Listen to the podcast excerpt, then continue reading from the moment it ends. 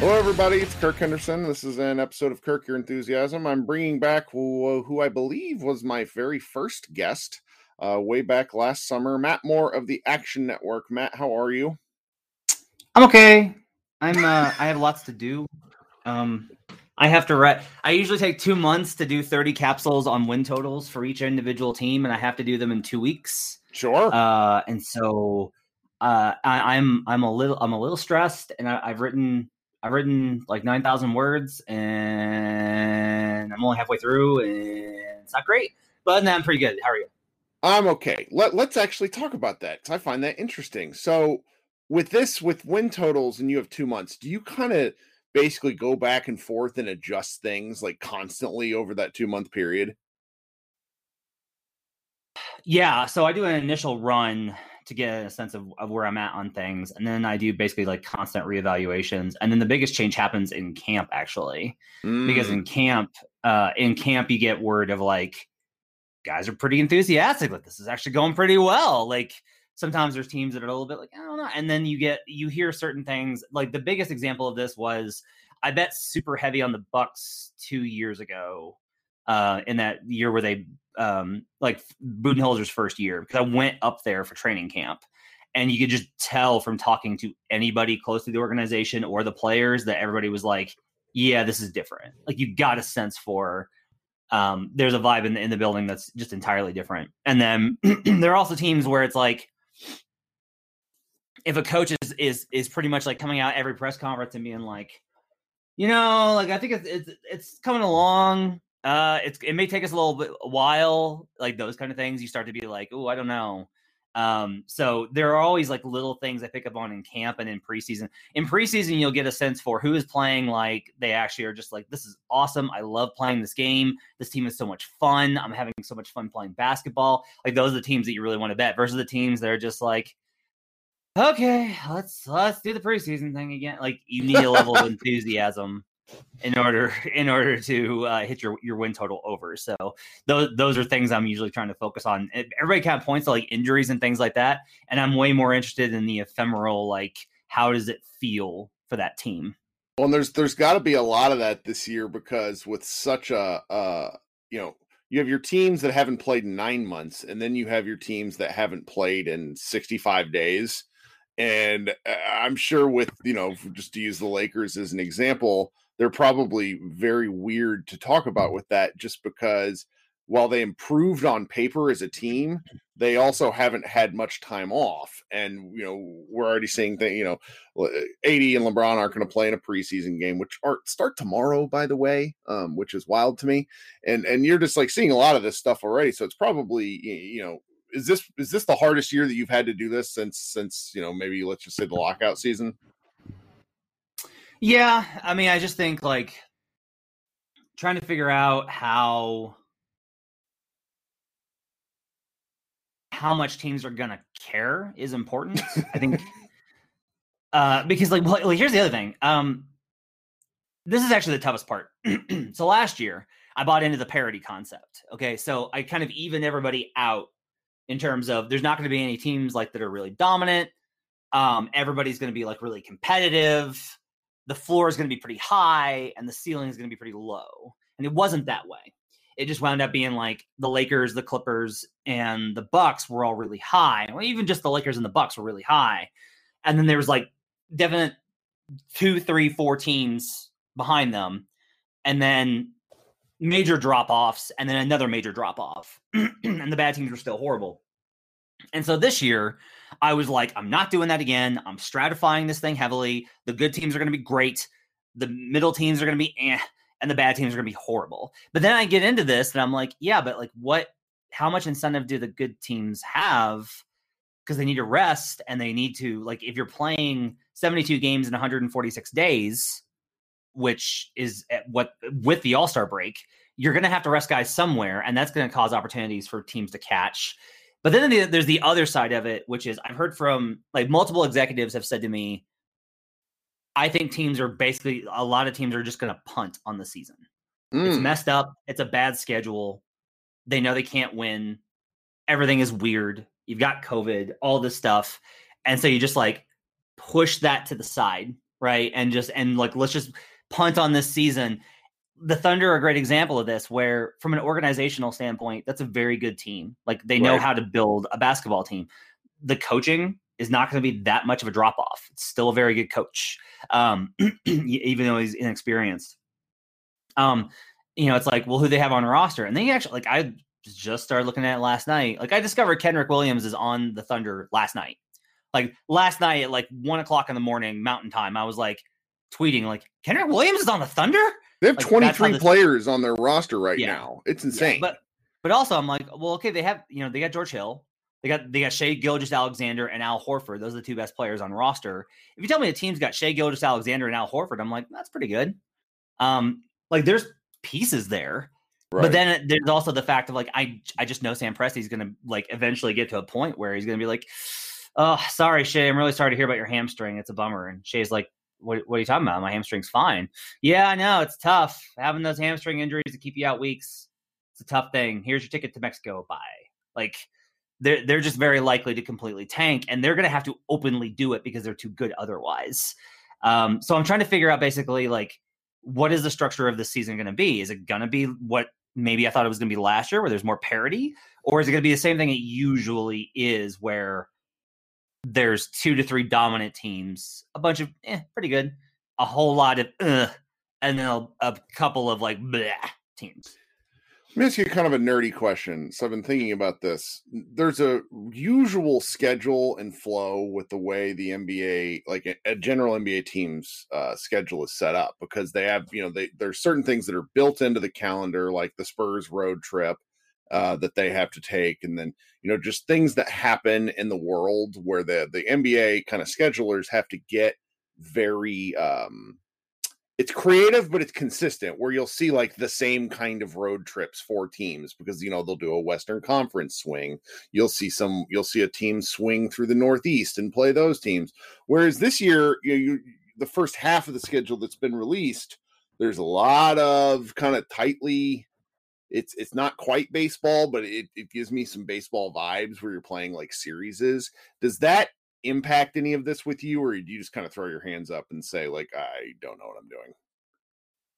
I think the problem is like trying to. I don't. The, the time crunch is the issue, right? Mm. Like I've got I've got three weeks to try and incorporate that information into these evaluations. Like I'd like to, because I find it it's difficult to beat a team twice in a week.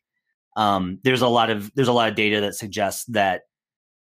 No, there's not a lot. There's some conflicting data that says that if you face a team twice in one week, you are very likely to win if you lost the first one. Mm. It's just tough, because they remember a lot of it from talking to players, as I was like, do you, do you have like extra motivation? Is it like the coaches like, remember last time, and like you have a better scouting report? And the players are like, it's not, he's like the motivate. They say that the motivation is part of it, but they also say, the biggest thing is stuff that caught you off guard last time doesn't catch you off guard now. If that guy beat you three times on a backdoor last game, you're not going to get caught the next game, because you like watched, you had to sit there and watch the film and watch yourself get embarrassed with your teammates. And so you're like more aware of that backdoor cut. You're more aware of, I got to force him to his left hand and stuff like that. It's like a playoff series in that it's easier to get used to the things that caught you off guard in the first game after you already played them, when it's, when you don't play them when you play them in a short span of time, versus they said, if you face a team in like November and then you talk to it and then you play a team in January, you don't remember that November game. There's so many games you just don't remember. And so you, you do the same things over again. You find yourself making the same mistakes, and it's easier to, to keep those apart. So I'd like to incorporate that information, but it's really difficult, because I just don't have time in order to get, go through all thirty schedules and be like, okay, they've got this number of these, and they this team's got these, and all those type of things. It's too much data to try and sort through. Well, I, I, I'm going to circle back to some of the stuff at the end of the podcast, because I, I have some like really like broad based questions, but I want to talk Mavericks, because I did invite you on a Mavericks podcast, and I think um, we we should start with their their last season. And the last time you and I talked on a podcast was somehow August of twenty nineteen. That's really how long it's been, um, despite the fact that I talk to you every day. And when we were talking, it was well before preseason, and I was still very much in in kind of a, I don't know how to feel about the Mavericks stage. And, you know, you and I, our conversation was essentially justification for both of us for why we didn't think the Mavericks were going to be, why they weren't going to make the leap. Uh, Whoops. Yeah. And just to read you back a couple of your lines, because I have to sass you on this a little bit. Okay. You all were right, talking, right. you were talking about their, uh, their role players. And you said, none of the guys on this team have been part of a prolific offense. It's true. Um, it was true. No longer true, but it was true at the time. Um, and then the other one, and this was the one that rankled our fan base, uh, was the comparison between the Mavericks and the Pelicans, uh, where you just felt on paper heading into twenty nineteen, twenty twenty that the Ma- that the Mavericks were not as deep as the Pelicans, which again was true. You said, I feel confident that uh, uh, that Drew Holiday is still the best N B A player between those two rosters. Um, that ended up being incorrect. Yeah, a little off. But it it's the, the way forward for the Mavericks in twenty nineteen was that Luka was going to take a leap. Kevin Pelton was the first person I remember hearing saying that on a podcast. Like, this is the way forward for them. And I think all of us thought he'd improve, but the way Luka improved in year two was kind of a once in a generation leap. Like, you're just not going to see that. Like, if, if I know everyone's really hyped about how Zion Williamson could come out and play, but I just, you know, given the way that man uh, plays basketball, the force, I just, I, I just don't expect him to play more than, you know, fifty games this season. So it's the way Luka ended up being was, was kind of insane. And, you know, when you and I talk about this in private, it, the conversation always comes back to it's it's really ridiculous just how much better the team was because Luka was good. Um, and and it's really that simple. And it shouldn't have been that simple, but it was. It was just that he was better. And then therefore the the, the tide, the, the rising tide lifted everybody else. I mean, there were six guys on the roster last year that posted career three-point percentages, which is mm-hmm. kind of out, which is ridiculous. So, so what, what do we think about their last season? What, what were your kind of takeaways as you, you know, had a couple of months to reflect? Uh, well, I licked my wounds and dealt with Mavericks fans in my mentions. Um, I think I, I, there's a couple of, of broad strokes here. So one is when you do this for long enough, you wind up having to decide with young players, are you going to go towards the route of over optimism because you're so excited about what they can do, um, which is why Lakers fans um, felt that Brandon Ingram and Lonzo Ball were going to be Hall of Famers. Um, or you can go the other way, which is you can have skepticism, which is like, look, this league is tough. This is a tough league, and young guys struggle. Uh, and it takes them a couple of years to understand and slow the game down enough. Um, if you'd ask me, like, is the curve for Luka Doncic to do that shorter than for other young stars? I would have said absolutely. It's ab- absolutely shorter.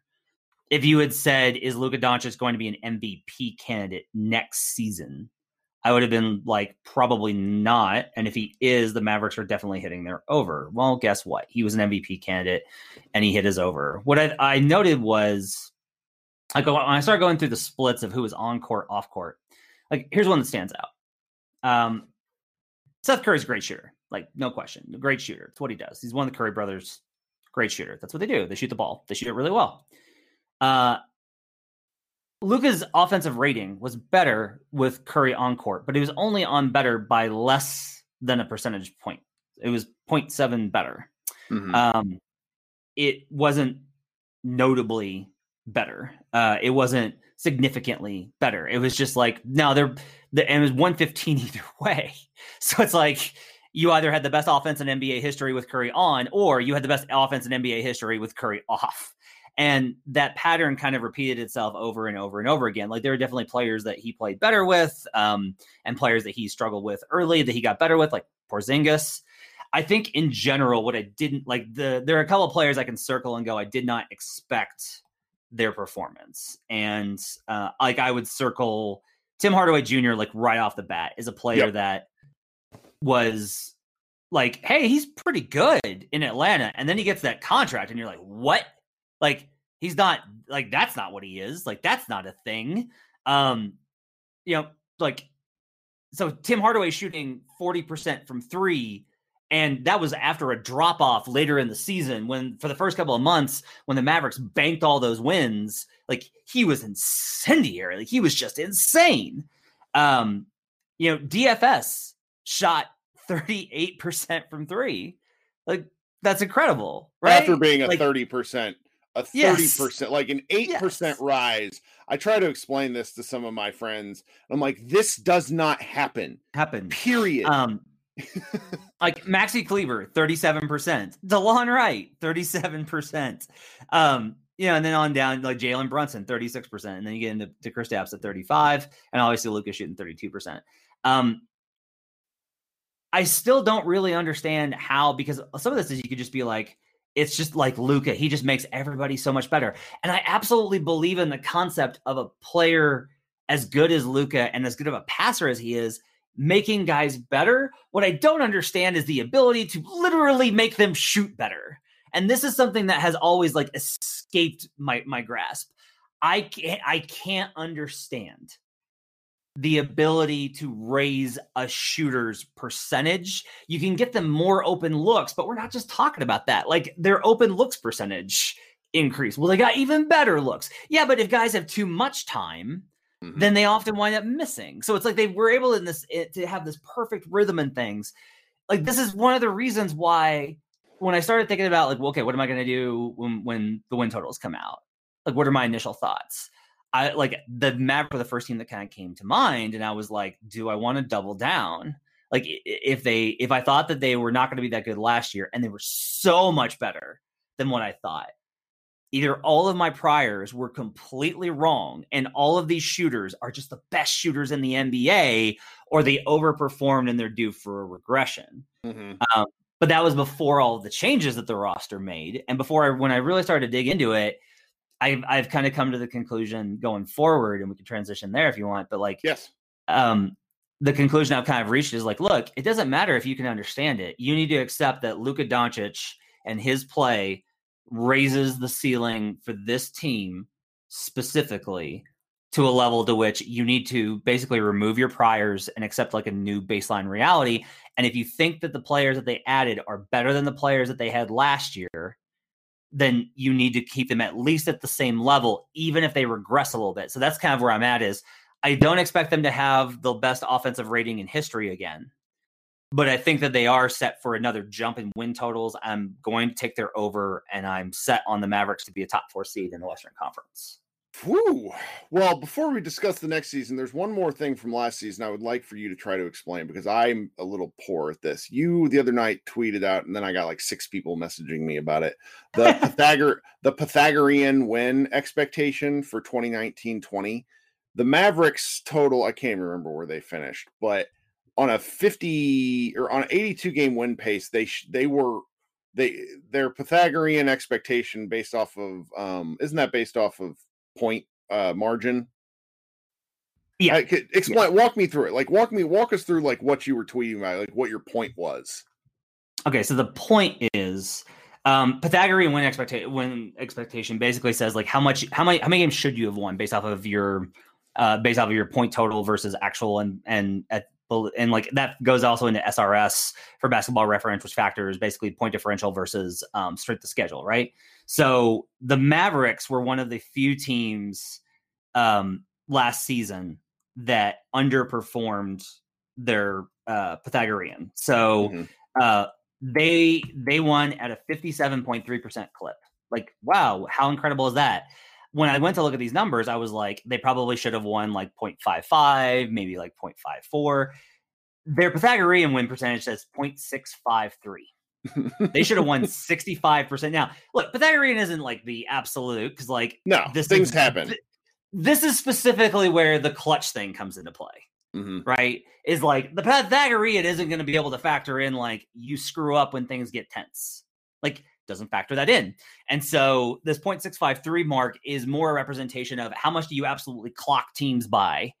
Um, and if you perform poorly in close games, you're oftentimes going to want to get whacked in the Pythagorean. The big thing here is just they were so much better than expected, and they should have been even better. Like that number was really convincing to me for me being like, yeah, I'm going to have to take, I'm going to have to take their over, because they were the sixth best team in Pythagorean win expectation last year. It was the Lakers at five and then the Mavericks at six and then the Heat.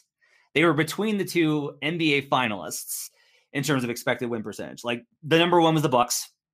And that makes sense if you look at the win profiles, because they absolutely annihilate teams. The Bucks had by far the most wins by twenty points, right? And so if you're just absolutely slaughtering these teams, it's not going to be like, oh, you're better versus X versus Y, because you're going to play a, a random distribution of good and bad teams throughout the season anyway.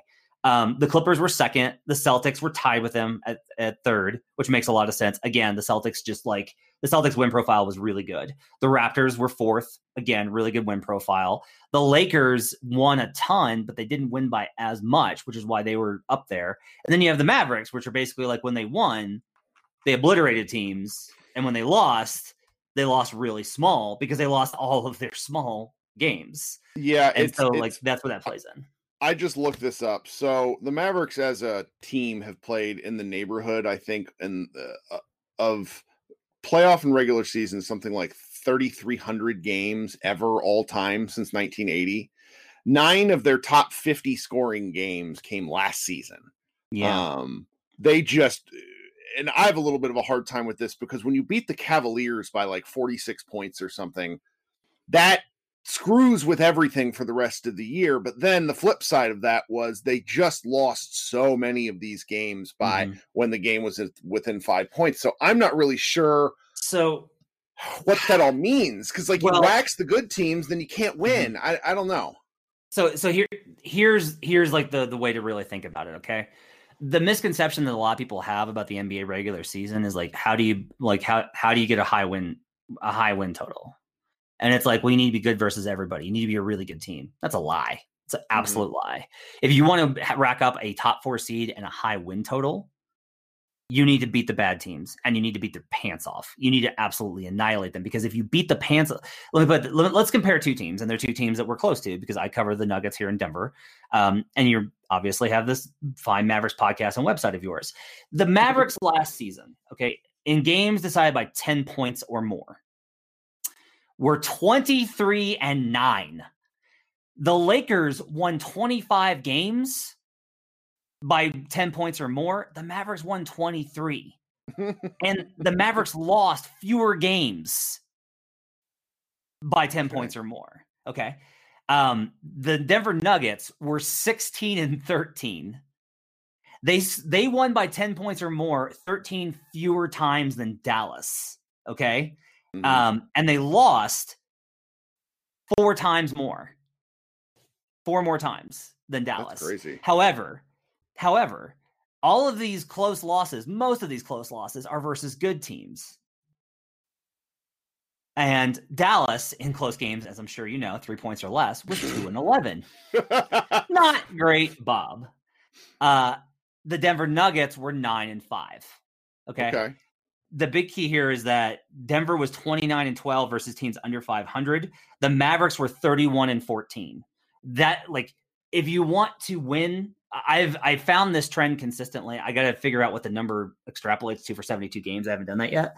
Um, I have a going theory in the Western Conference, the Western Conference specifically. If you want to make the playoffs in the Western Conference, you need to lose ten, or if you want to have like a top five seed, basically, you need to lose ten or fewer games to teams under five hundred. That's like the goal. It's like you want to win, you want to lose ten or fewer games to teams under five hundred. Last season was a real exception because you had the Clippers, the Nuggets, and the Rockets all lost more, which tells you like there were some weird things going on last season. Sure. Um, but but the Mavericks, they lost fourteen times to teams under five hundred, which, but for where they're at, like that's a good progression in terms of, of where they were getting to. The big key here is if we look at the Pythagorean, it really shows that when you win, you win huge. And versus these bad teams, one of the reasons that Denver struggled with bad teams was because they would go up on them, but they'd only go up on them six or seven, or they'd be down four going into the fourth quarter. The Cavs game sticks out this way for me with Denver, where the Cavs should not have won that game, but Denver let them hang around thinking they could just put them down in the fourth quarter. And then in the fourth quarter, Colin Sexton and Darius Garland got supernova hot, and that was it. Same thing happened versus Atlanta, where Trae Young just went off in the fourth quarter. You let the bad teams hang around, and they're going to, like, they don't get many chances to win. But if they're down twenty, they're just going through the motions, trying to get out of there and get back on the plane. So, like, that, that's like, that's like a lot of this is, if you're building a win profile for the regular season, for the regular season, what you want is you want to absolutely annihilate the bad teams. The Spurs were the kings of this until last year. Like, every single year you would look at, how did the Spurs get a top five seed again? How did the Spurs get a top three seed? How'd they win fifty games again? And then you would look at their, their record versus teams under five hundred, and they would annihilate them.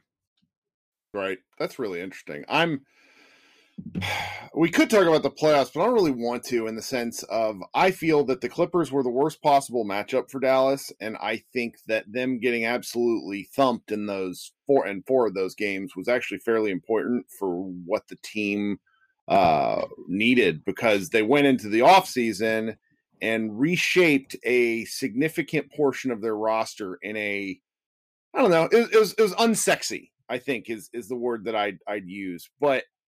I, everybody that is I've talked to is it seems to be very at least interested with the fact that they've built a a similar looking team to what the Lakers did last year in terms of just having a bunch of tall guys. Uh, they have a bunch of, you know, six five to six eight guys, which feels of value for a team that isn't, you know, unlike the Lakers, they're probably not going to be top notch defensively, but I do think that they'll be better than eighteenth in defensive rating. So, so what do you think about the offseason? And then where do you think they're like going? You know, you said top four in the West, so you're obviously feeling, you know, somewhat bullish about them. Yeah, I'm, um, I'm, here's why I'm nervous. If I was so wrong about all my priors about them last season, am I wrong about my, like, if I thought that they were all jabronis last year and they wound up being awesome, and I think that they have a really good roster this year with the changes that they made, are they going to wind up being worse than expected? Like, I'm really worried about that possibility. So I'm trying to tie everything and just be like, Luka, Luka, Luka, Luka, Luka. Um, look, they, they picked up a lot of, of Matt Moore guys. Okay. okay. Um, yeah. They picked up a lot of Matt Moore guys. Um, James Johnson comes with a lot of uh, baggage. Um, but Marcus Morris is going to think twice next time that they meet. Mm-hmm. Like, because like that was a big deal. People of the people in the N B A where I'm I'm legitimately like, he might kill you. James Johnson is like probably number one on the list of like of like you don't want to mess with him, you'll die. Um like tough, tough, tough dude. Um I love Josh Richardson. I liked him in Miami. I think he, I think that the Mavericks got him on such a, they bought low on him and they sold high on Seth. And I think that that was just a really smart move in terms of yeah. the trade. Yeah, I, I um, do too. Cause that, that might've been Seth's like, best season as an N B A player. And, and like, well, part of it too, with, with Richardson, I've been making this noise about this all along is everybody's like, well, oh, poor Embiid, you know, I don't blame Embiid, man. They did not put shooters around this team. Al Horford was a shooter before he got to Philadelphia. Josh Richardson was a thirty-seven percent shooter before he got to Philadelphia. Like on and on and on. Eventually, guess what? Maybe, maybe, like if you keep looking around for who the asshole is, maybe you. Um, and so I- I'm very high on Josh Richardson. I just think he- he's a guy that can shoot. He can defend. He's going to be able to handle the ball a little bit. Like, there's a lot of stuff that you can do. I think that, that was a, a really smart move. Uh, you know, I'm high on DeLon, so getting rid of him like is kind of a bummer, but I get it. Uh, he just he needs a different style. He's better than he played. Yeah. Um, I really like Wes Iwundu.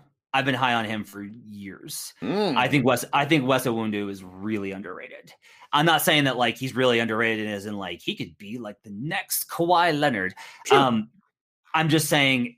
He's going to be, I think when they signed him, I was like, you're going to be frustrated by him because he's going to miss shots. He's but gonna, a like, ninth, ha- ninth man. Like that's, yeah. you know, a, a big wing as a ninth man is awesome. I, well, and also like, he, he just, he's so good defensively. Like he's just a terror.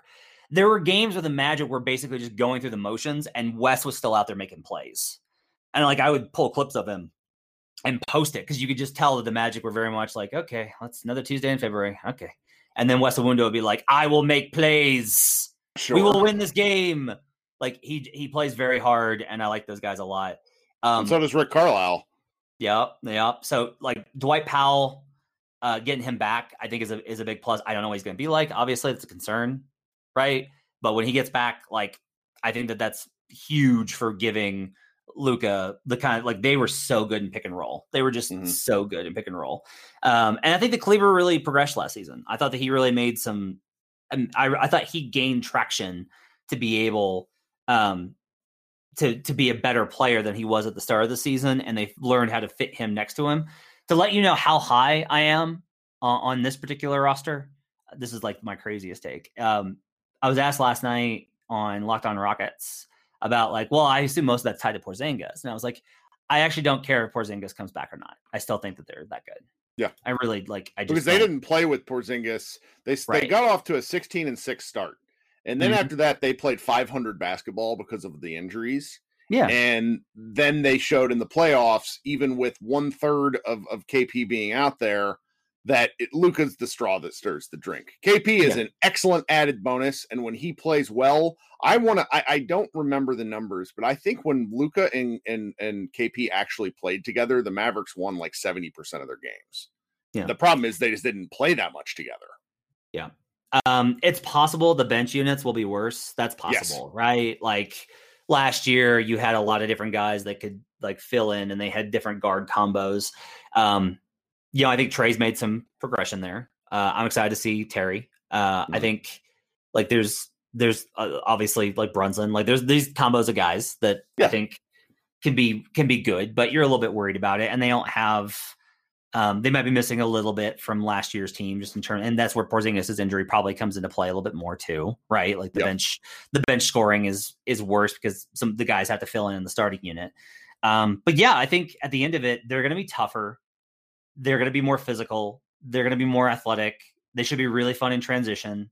And Luka Doncic is probably the um God. Kirk, I'm going to be honest with you. I don't know if there's anybody I'm willing to say is better than him. Like, I just don't know. Like, LeBron, when he's in playoff mode, yes. I'll give you. Yeah. Um, but I don't know that there's anybody else. I, I mean, one I of the really greatest, the, the greatest bubble game before the playoffs was the Mavericks versus Milwaukee. And yeah. he and, he and uh, uh, Giannis went head to head, and it was just... You saw the versatility of Luka's offensive game. Um, I obviously Giannis is a far superior defensive player, but something about the way the Bucks were playing, it just doesn't. They by the time they were in the playoffs, they just weren't getting the best out of their defense. Um, and, and, and Luka is, I still think he's he's on the outside looking in of the top three or four. I think it, it it's, but that's kind of you know you're splitting hairs when you when he makes all uh, N B A All First Team as a as a second year player. The the way he goes forward is is kind of hard to figure out. But then you start looking at his numbers and you can see where he can improve around the margins. Yeah. And it's going to be – he's going to post a James Harden-like season sooner rather than later where he has like thirty-three points a game. And it's going right. to be – it's going to be very – it's going to be very wild to watch because he – you know, he, he should – he shot free throws at a better rate last season, but then in the fourth quarter, because he gets most of his free throws first and fourth quarter, in the fourth quarter, he shot under seventy percent from the line. And th- there's just little areas where he can get a little bit better. Uh, I still think he'll figure out some way to make an impact defensively just by getting in better shape.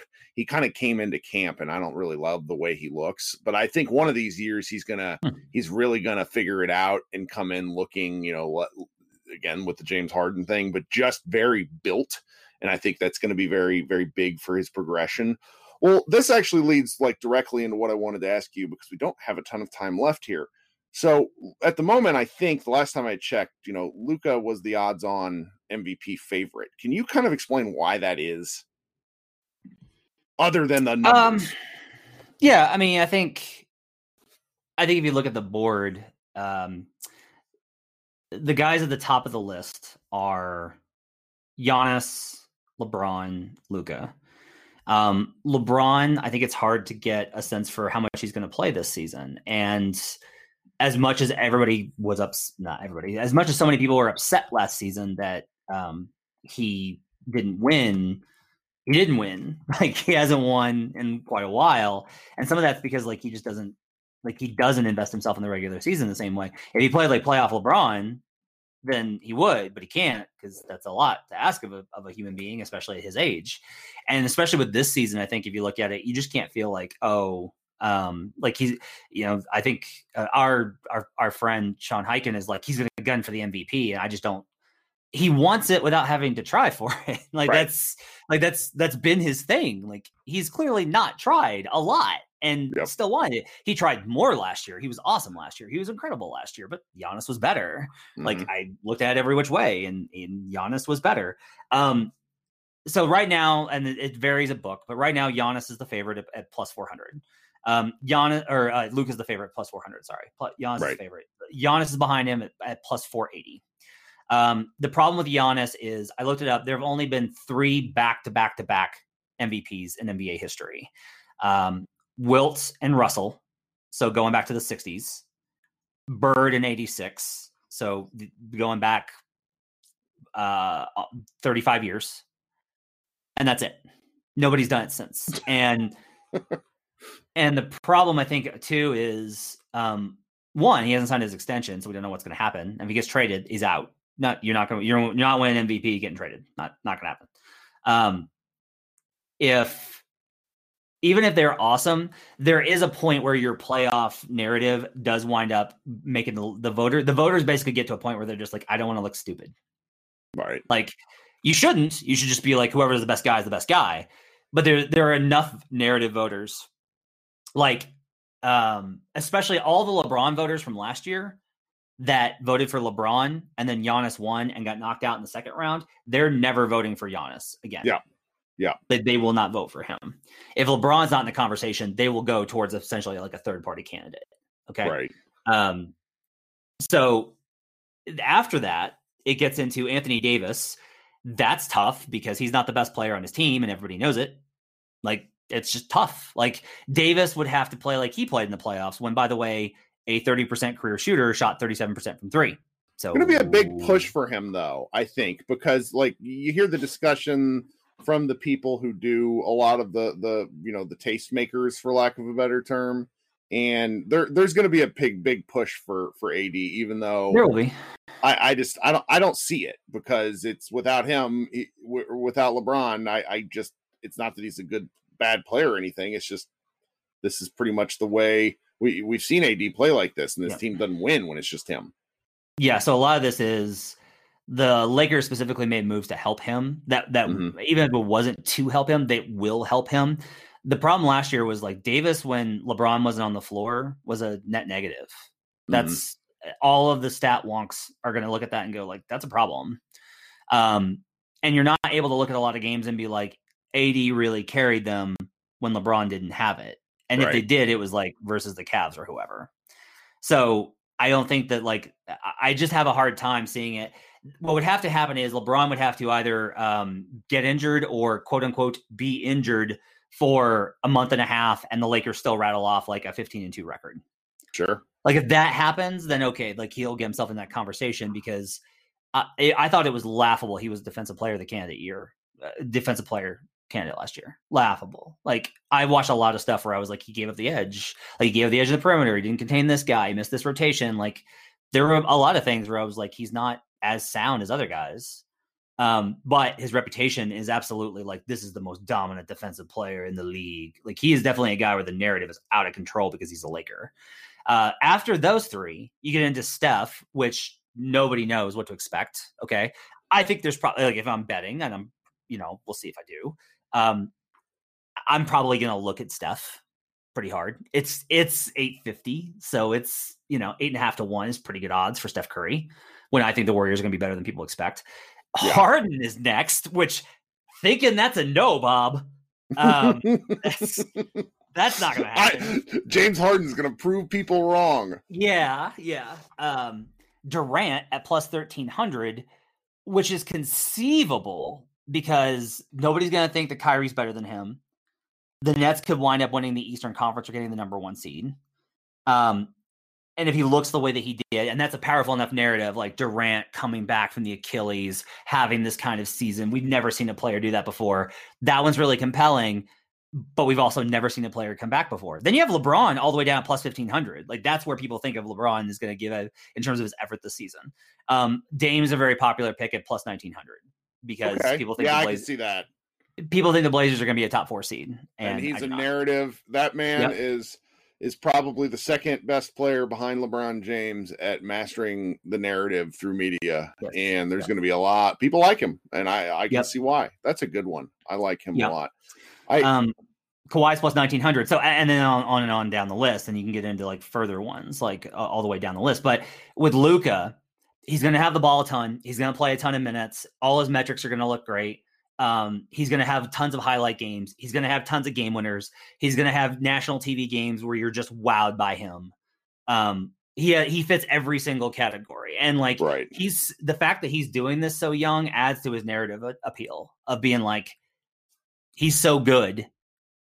Like, he's so good that he's already in the M V P conversation. And that alone, much the way that with LeBron, it was like, he's doing this at age thirty-five. It's the yeah. opposite for, for Luka. It's like, he's only doing, he's doing this already at age, whatever he is. So right. um, that, that, that I think is, is how you explain where the odds are for him.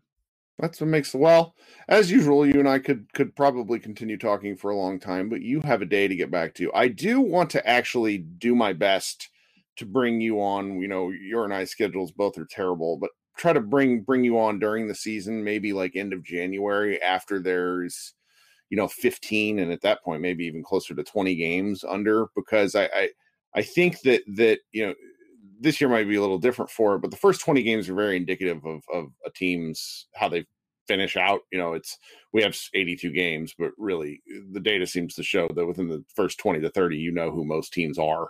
Um, and I'd like to see, you know, just just what you think about that, but. Uh, As always, this has this has been um, very fun. So thank you for coming on.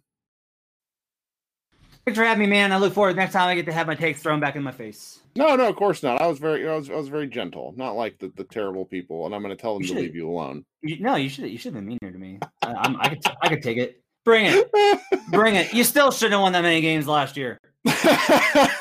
Well, guys, this has been Matt Moore of the Action Network. You can follow him at H P Basketball, and then I want to say at Matt Moore T A N. Is that right? Well done. Well done. Yeah, and he has excellent stuff up on the Action Network's website. They have a really cool app.